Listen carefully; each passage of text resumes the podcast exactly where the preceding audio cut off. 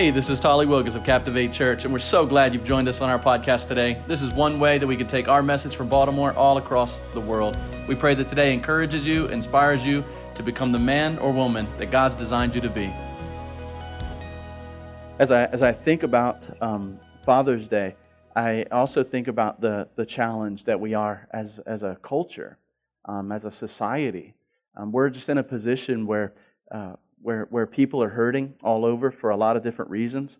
Um, you have a pastor who didn't have a father. Um, my father walked out on my mother. My mother was 16 when she got pregnant, and um, she was certainly not married. And at 17, just a couple weeks after her birthday, she had me. And uh, so I'm the product of uh, sex outside of marriage, uh, unwed mother, uh, absentee father.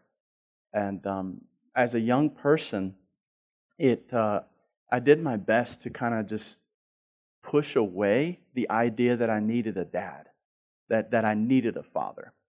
And so what I did was I essentially, when I found Christ as a teenager, I came to believe in Jesus. None of my family were Christians. And when I found Christ, I realized the Bible calls God uh, our Father, our Heavenly Father. And so I just decided two things. One, to be a godly man, I was, this was a 13 year old brain, that, you know, if I just do the opposite of everything that that man did to me and my family, I'll probably turn out pretty good. And then the other thing I thought was, uh, I know I need godly examples, but the greatest godly example that I could have is God. And so I just dug into the scriptures whenever it talked about God being our Father. I wanted to know what those attributes were. And so over time, God gave me the grace to have uh, other mentors step in and, and come into my life. I would say in two year windows almost. God allowed me to have some godly influence to help me become uh, a man pursuing after God's own heart. And uh, so, with all of that, I want you and I want us on this Father's Day to think about the fact that we, we live in a society um, that in many ways is breaking down from the inside when it comes to fathers and men and dads. And um, I want to encourage you to take a look at this video, and uh, I'll come back to talk. Nearly 40% of all children in the United States are born out of wedlock. Nearly 35% of Caucasian children are born out of wedlock. More than half of all Hispanic children in the U.S. are born out of wedlock. More than 70% of all African American children are born out of wedlock.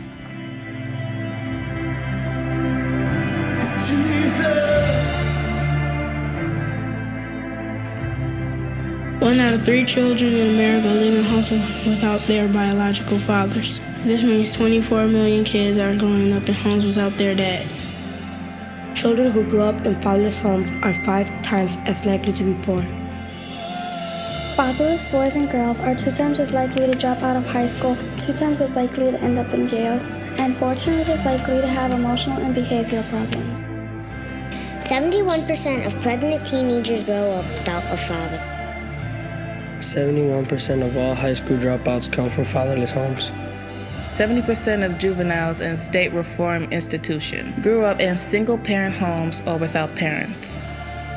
Children who grew up in fatherless homes are twice as likely to abuse alcohol or illegal drugs. 63% of youth suicides are from fatherless homes. For all your sons and daughters we're walking in the darkness. You are calling us to lead them back to you. Will you make a difference? Will you make a difference? Will you make a difference? So that I can live a better life. Will you make a difference? Will you make a difference? So I don't become a parent before I'm ready. You can make a difference. So that I don't have to give myself away to feel loved. You can make a difference so I don't have to get high to numb the pain. You can make a difference.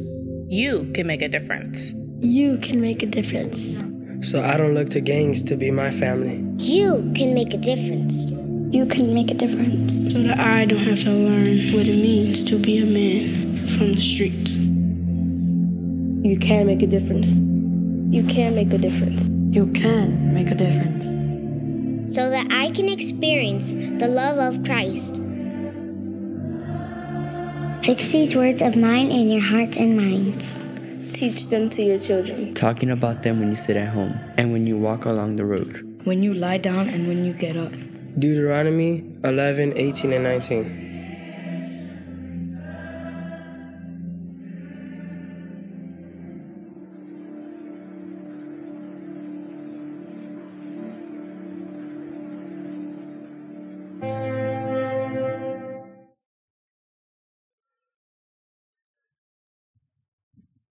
The video speaks about statistics of not having a dad present. But as a pastor, I can tell you the status quo is even worse. The status quo is that fathers, yes, they're absent physically, but fathers that are even physically present are often absent emotionally, absent spiritually. I've met so many adults who've had no support from their fathers, even when their dads were in the other room. I've met many who were never told that they were loved by their dads. I've met many who have had fathers who were physically, emotionally, or verbally abusive. Simply being present in a building doesn't guarantee that you're a godly father. And so, as a result of all these statistics and many others, our, our entire culture has kind of shifted to this place to where we feel like there's only two views of what manhood is that men are just ignorant and abusive. We have depictions of men being drunk and violent proud, beating their chest, taking advantage of, of others around them. There's this image that young people um, look at and they say, well, that's what it, is that what a man is? And there are young men who are growing up believing that that's what a man does pound the beers, go after women as notches on your belt, and just plow through life, disrespect people. The other image can be that men are clueless and, and ultimately useless that they're mentally clueless. They don't know what they're talking about. They're emotionally clueless. And in our society, many people believe men are unnecessary. Our entire culture is confused over the idea of validating any view of manhood. Boys without fathers are, are, are having sons of their own without knowing how to raise them. Our inner cities, especially, cry out for men to lead, but our culture is telling men to take a back seat. Today, I want to um, talk to you from a passage in Colossians, Colossians chapter 3. Colossians chapter 3. So, what I want to do is read this one passage, and then I'm going to try to unpack a little bit more uh, and expand the view. The scripture says in Colossians 3:21, "Fathers, do not provoke your children, lest they become discouraged." Fathers, do not provoke your children, lest they become discouraged. I got to tell you, as a pastor, uh, a lot of times pastors will take a verse that they like, teach on it, and expand on it, and ignore what might be controversial or challenging around that verse. And I, have decided in my ministry to not do that. Um, and so, as a result, let's read that passage right there that surrounds it. This is uh, a chapter, at the end of a chapter, speaking on uh, how homes are to be handled. I want to address those things first that aren't necessarily uh, a father particular, and then I want to dive into the father particular stuff because I don't want that to be a distraction for you to read other stuff and say, What's up with that? Verse 18, it says, Wives, submit to your husbands as is fitting in the Lord. Husbands, love your wives and do not be harsh with them. Children, obey your parents in everything, for this pleases the Lord. Fathers, do not provoke your children, lest they become discouraged. Bondservants, some scripture uses the word slave here. Obey in everything those who are your earthly masters, not by the way of eye service, meaning just doing right when they look at you, as people pleasers, but with sincerity of heart, fearing the Lord. Whatever you do, work heartily, as for the Lord and not for men, knowing that from the Lord you will receive the inheritance as your reward. You are serving the Lord Christ. For the wrongdoer, this is important, for the wrongdoer will be paid back for the wrong he has done, and there is no partiality. For there is no partiality. You see, in the context of households, I want you to look and see quickly what, what's um, being spoken of towards the, the men in this chapter. Verse 19 says, Husbands, love your wives and do not be harsh. You see, what I've come alongside, and, and we're having this problem even now. I, it's repugnant that we're still having this issue, but we're having this problem even now where, where some men believe that based on uh, a passage like this or another passage someplace else, that you know what this means? This means that God has given me the unfettered authority to just make demands and to push people around and to do my thing no matter what. Because after all, my DNA says I'm a man. But actually, it's an ignorant understanding of the whole passage. Look what it says to the husbands love your wives, do not be harsh. And then, verse 21, when it talks about your role as a father, do not provoke your children, lest they become discouraged. Being a godly man, if you're writing notes today, being a godly man requires surrender to the superhero in you. Being a godly man requires surrender to the superhero in you. The reality is, when we look at this passage, what we see is we see that, that the, the man in the household, the husband in the household, is supposed to be number one, numero uno, on the servant ladder. Meaning that, that the way that it's supposed to work is not, hey, I'm a man, therefore you do what I say. No, the way it's supposed to work is as the husband, as the father, I'm first in line to being humble. I'm supposed to be first in line to being subservient to Jesus. I'm supposed to be first in line with seeking justice, doing justice. I'm supposed to be first in line with loving mercy. People that beat their chest and scream at others and put others down are not humble, are not seeking out justice, are not living out mercy. So that view of manhood shouldn't even exist in order to abuse the passages of Scripture. Because what it means is the Scripture actually tells men, as, the, as that head of that home, your responsibility is to me. Like, I'm going to hold you accountable. When we go back to Adam and Eve, even in that story, what do you think? Did, did God look and just say, hey, oh, Eve, Eve did her thing, we're going to punish her? No. God looked at Adam and said, what's up with you, bro? Like, what? You have a responsibility in this. And so, all throughout Scripture, men are actually supposed to lead the way in service, in humility, in kindness, in gentleness, in respect. The fruit of the Spirit love, joy, peace. Men are supposed to lead the way in biblical character. Men are supposed to lead the way in charity. Men are supposed to lead the way in sacrifice. Men are supposed to set a tone for everyone around them that says, even though I have a strong exterior or a strong flesh, I want to show you that true strength comes from being humble before God. I want to show you that, that I'm the first in line to say, Yes, Lord, whatever you say. And it's from, listen, listen, listen, it's from that humility, it's from that meekness, it's from that place of doing justice, loving mercy, walking humbly every day. It's from that place of, of if you love someone, consider them above yourself. It's from that place that a man is to be a man. If you, if you have a, a, a man in your life, whether it's a relationship or a friend or neighbor, if you have a man in your life who takes seriously the gospel of Jesus and who surrenders his life to the call of Jesus, who surrenders his behaviors to the call of Jesus, who surrenders his humility and pride to the call of Jesus. If you have that kind of man, if you have a humble, Lord seeking, prayers that make you cry type of man around you,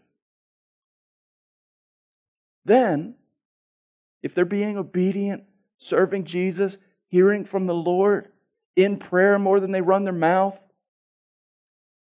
They're caring about others more than they care about themselves.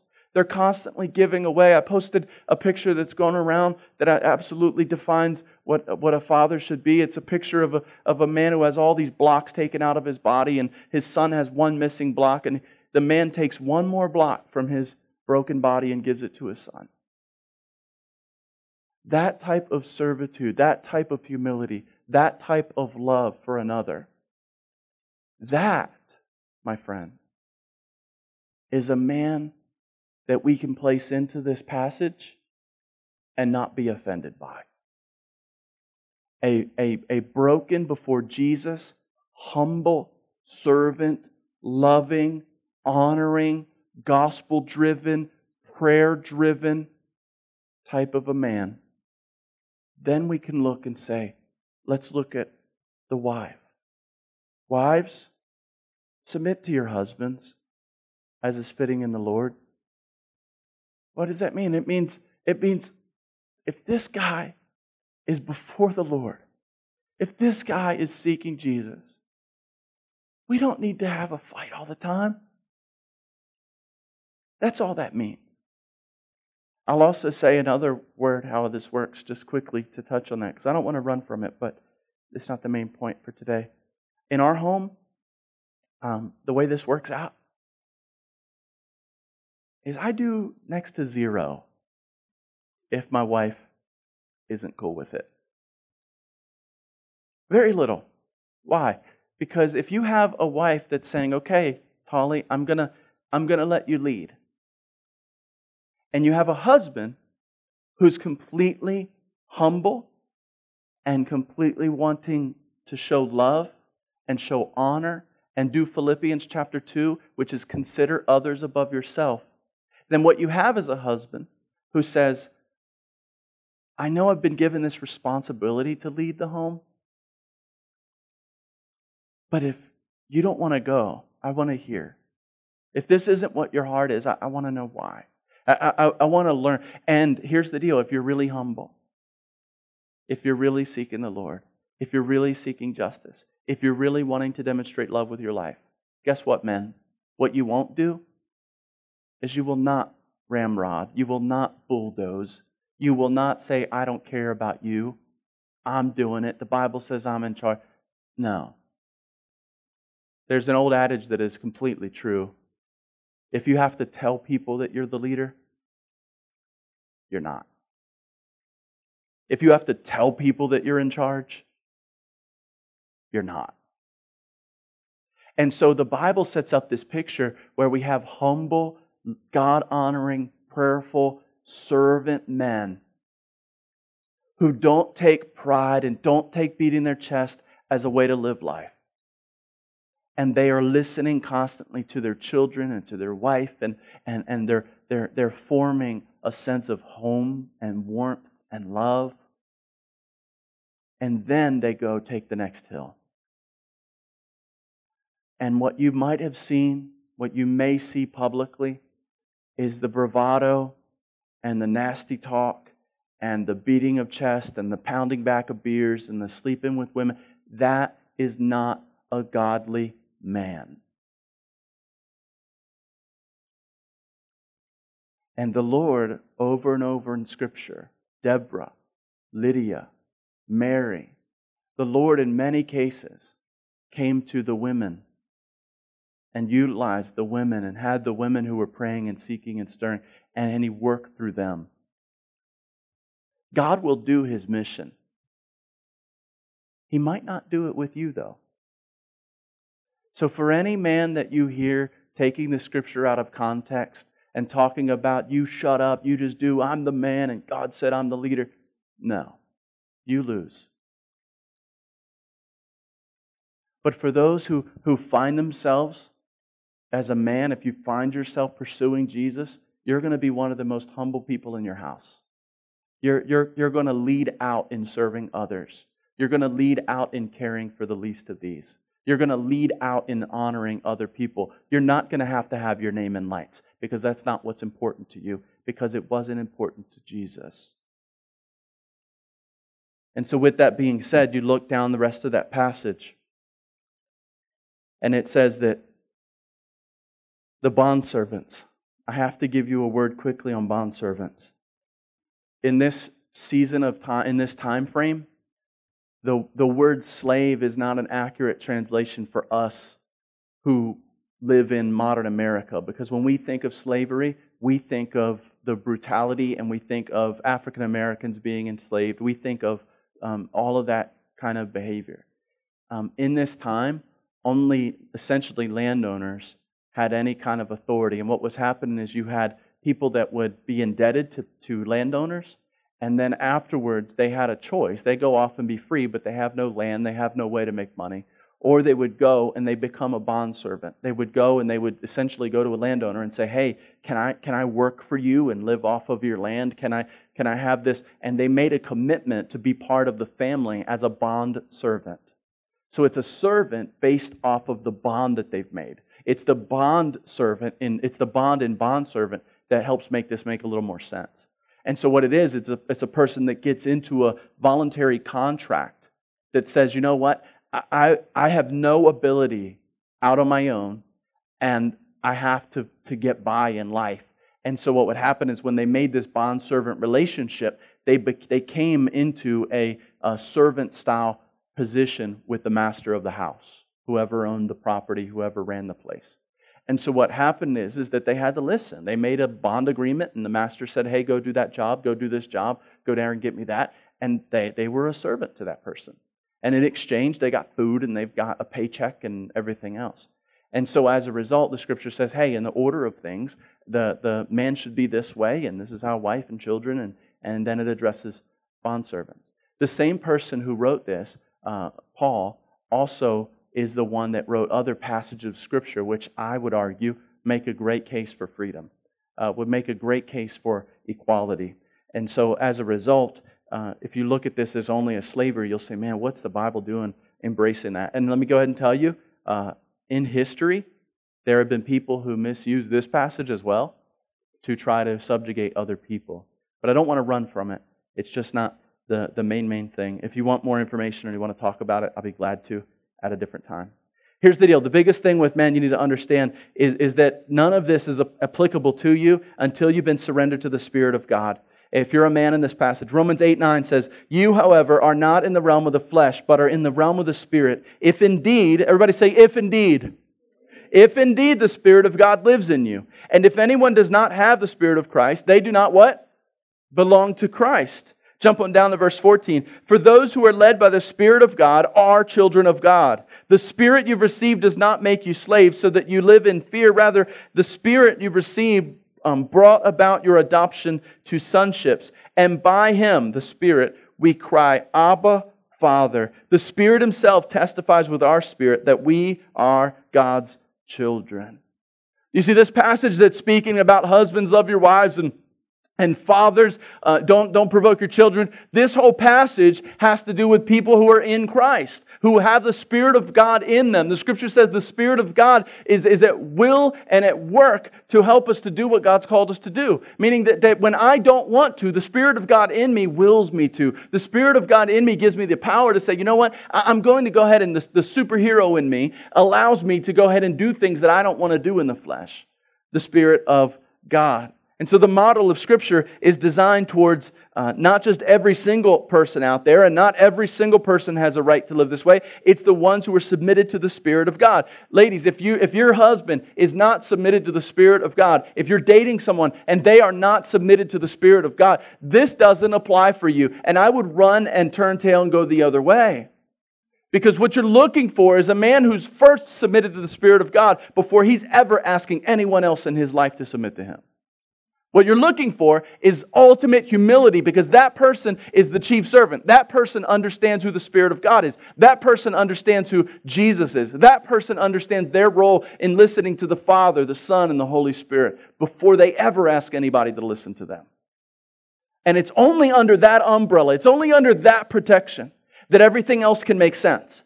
Outside of a person that is ultimately humble, ultimately committed to the Spirit, ultimately listening to the God, outside of that, Men are flesh, and our flesh is sinful. And the things that will proceed from the mouth come from the heart. The heart is deceitful. This is why when people look and they just say, man, uh, you know, is that really what, what God said? That, that men are allowed to be that way and be leaders and stuff? And, and people are confused because you go look and go, no. The scripture says, unless you have submitted yourself to Jesus and the Spirit of God has taken residency in you, then you're not even of me. So forget about the order I've established. You're not even of me until you start to submit to the Spirit. And so, men in this room, submit to the Spirit. The thing that men need to understand is we're stewards, not owners. We're stewards, not owners. Let's look back at that passage again now and unpack it. Fathers, do not provoke your children, lest they become discouraged. John Piper had an article on this that I read, seeking out different things on Father's Day, and he suggests this passage should be interpreted from the bottom up. Essentially, go to the go to the last part and then work your way back, and it makes a lot more sense. So that's exactly how I want to unpack it. Let's look at this. Lest they become discouraged. Superhero dads move humbly under the lordship of Christ. Superhero dads move humbly under the lordship of Christ. Life is not meant to be listless, void, depressed, overworked. Life is meant to be lived in the light of heaven. And it's in that vein that, man, the best thing a man could do for his children is to live as one changed by Christ. The best thing you could do for anybody around you is first live as you're changed by Christ. There are too many men who aren't changed by anything.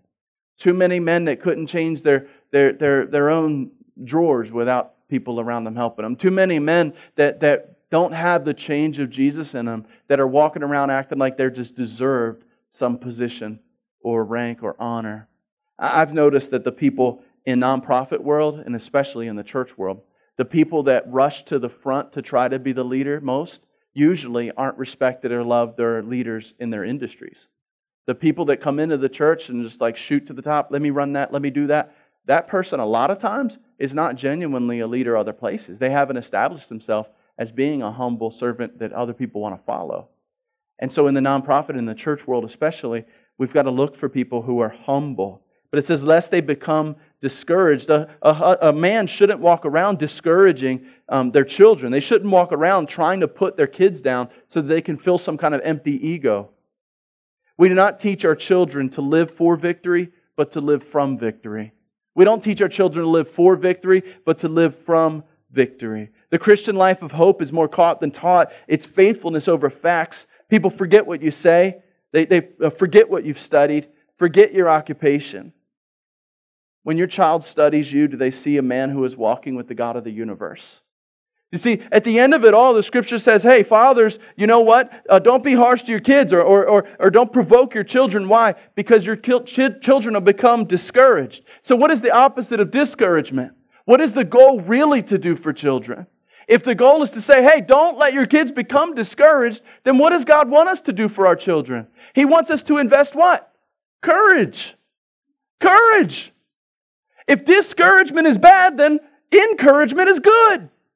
And so, you and I, as men, as living in our communities, living in our homes, what a man should be doing is looking for ways to encourage others. If the scripture is so against discouragement of raising our children, we need to go the opposite direction, and that is to encourage. That is to encourage your wife. That is to encourage your children. That is to encourage your neighbor. That is to encourage the people that you bump into that you don't agree with. Hey, I, I hello, hello, I disagree with you. Awesome. Good to meet you. My name's Tally. Yeah, I don't think you heard me right. Like, what's supposed to happen is if I disagree with you, you're supposed to yell at me, and then we get on Facebook and we yell at each other. No. I'm supposed to live for encouragement. And you are too. And so the scripture tells us hey, don't raise your kids, don't go after your kids so that they become discouraged. Dads in the room, the best thing you can do is to walk, walk in Jesus and to encourage your kids because when they study you, they see the Lord's work in you. It doesn't mean you're going to be perfect. You could ask my kids, I'm not perfect. Pretty close. I'm just kidding. No, but it's not that you're perfect. It's just that you're seeking the Lord and you're humble and you care about others and you're, you're pursuing Jesus. You're pursuing encouragement. So let's Continue backwards. Do not provoke your children.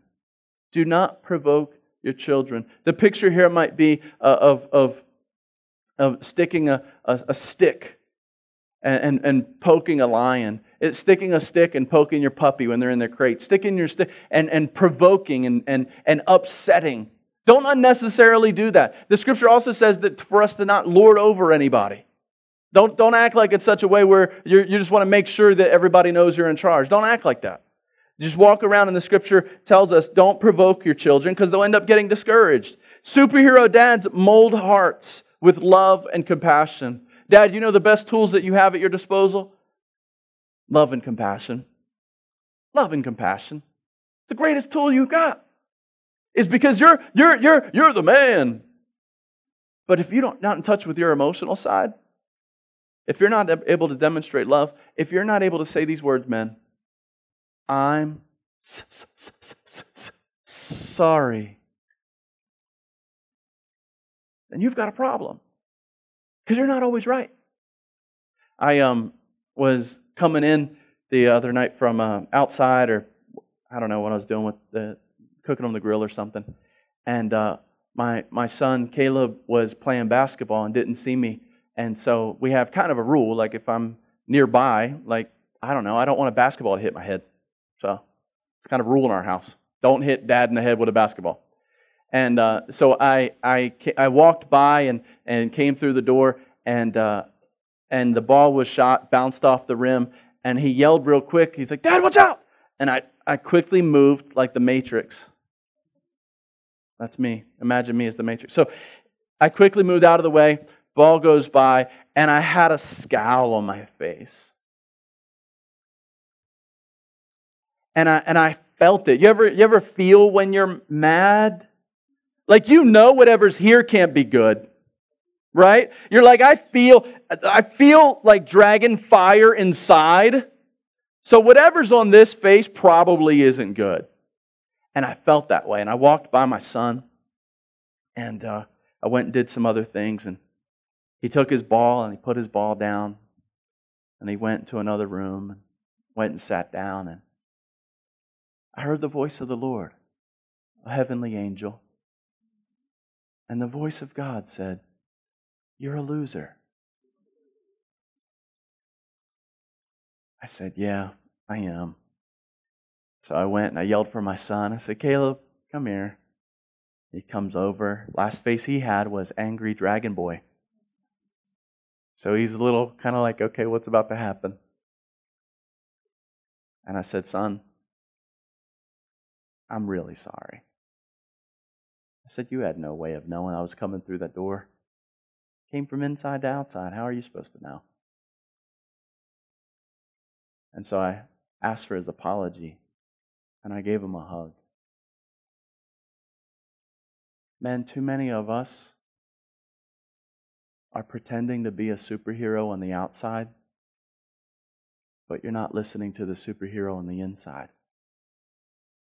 When the Spirit of God has taken up residency in your heart, say yes to the Spirit. Because He will be the one who gives you the will and the ability to do justice, love kindness, and walk humbly. Humility is not a feminine issue. Serving others is not a feminine issue. We live in a whacked out culture where we're assigning verbs and adjectives to genders. And dudes, you need to be able to be in touch with the Spirit of God. You need to be able to shed a tear once in a while. You need to be able to tell your kids, your children, you mean my children, I'm the man of the house. You want me to tell them I'm sorry? Yeah, when you're an idiot, fess up because they already know. I respect people, and I know you do too, who will admit to me when they've done something wrong. Do not provoke your children. This could say, instead of do not provoke your children, it could say, hey, knock it off, be loving. Don't do stuff to take advantage of your position. But, men, one thing you need to look at in this, and ladies, for your comfort to be around godly men the way it's supposed to work, is jump down to that last verse, verse 25. What does it say? For the wrongdoer will be paid back for the wrong he has done. And what? I can't hear you. There is no partiality. You see, the way this whole thing's supposed to work with godly men is supposed to be that they, they seek justice, they, they do justice, they walk humbly, and, and, and they, they, they go out and they, they love mercy. They love mercy. They can't wait to give away mercy. And so instead of poking their kids, instead of poking people around them, instead of domineering everybody who comes into their sphere, instead of being a black hole of emotion and sucking up the energy of a room, what they do is they love mercy and they, they love to be humble and they, they seek out justice for others. And that kind of person who's listening to the Lord, who's able to say, I'm sorry, who's the chief servant of all, that kind of person is a person worth following. But just in case you're concerned, you might get a wayward man that's not really being biblical. Look at verse 25, it says, For the wrongdoer will be what? Paid back for the wrong he's done. And what? There is no partiality. So, what that means is if you rub elbows with a man who's not acting like a biblical, godly man, one thing you can be assured if you don't see it worked out in, in your sphere, there is no partiality to God dealing with that man. And men, if, if you are in this room and you're running your home in some kind of haphazard way that's not very loving, if you're running your business, if you're running your, your neighborhood, you're running your friends, if you are a bully to everybody around you, if that's who you are, verse 25 is a gift to you. Don't act like that.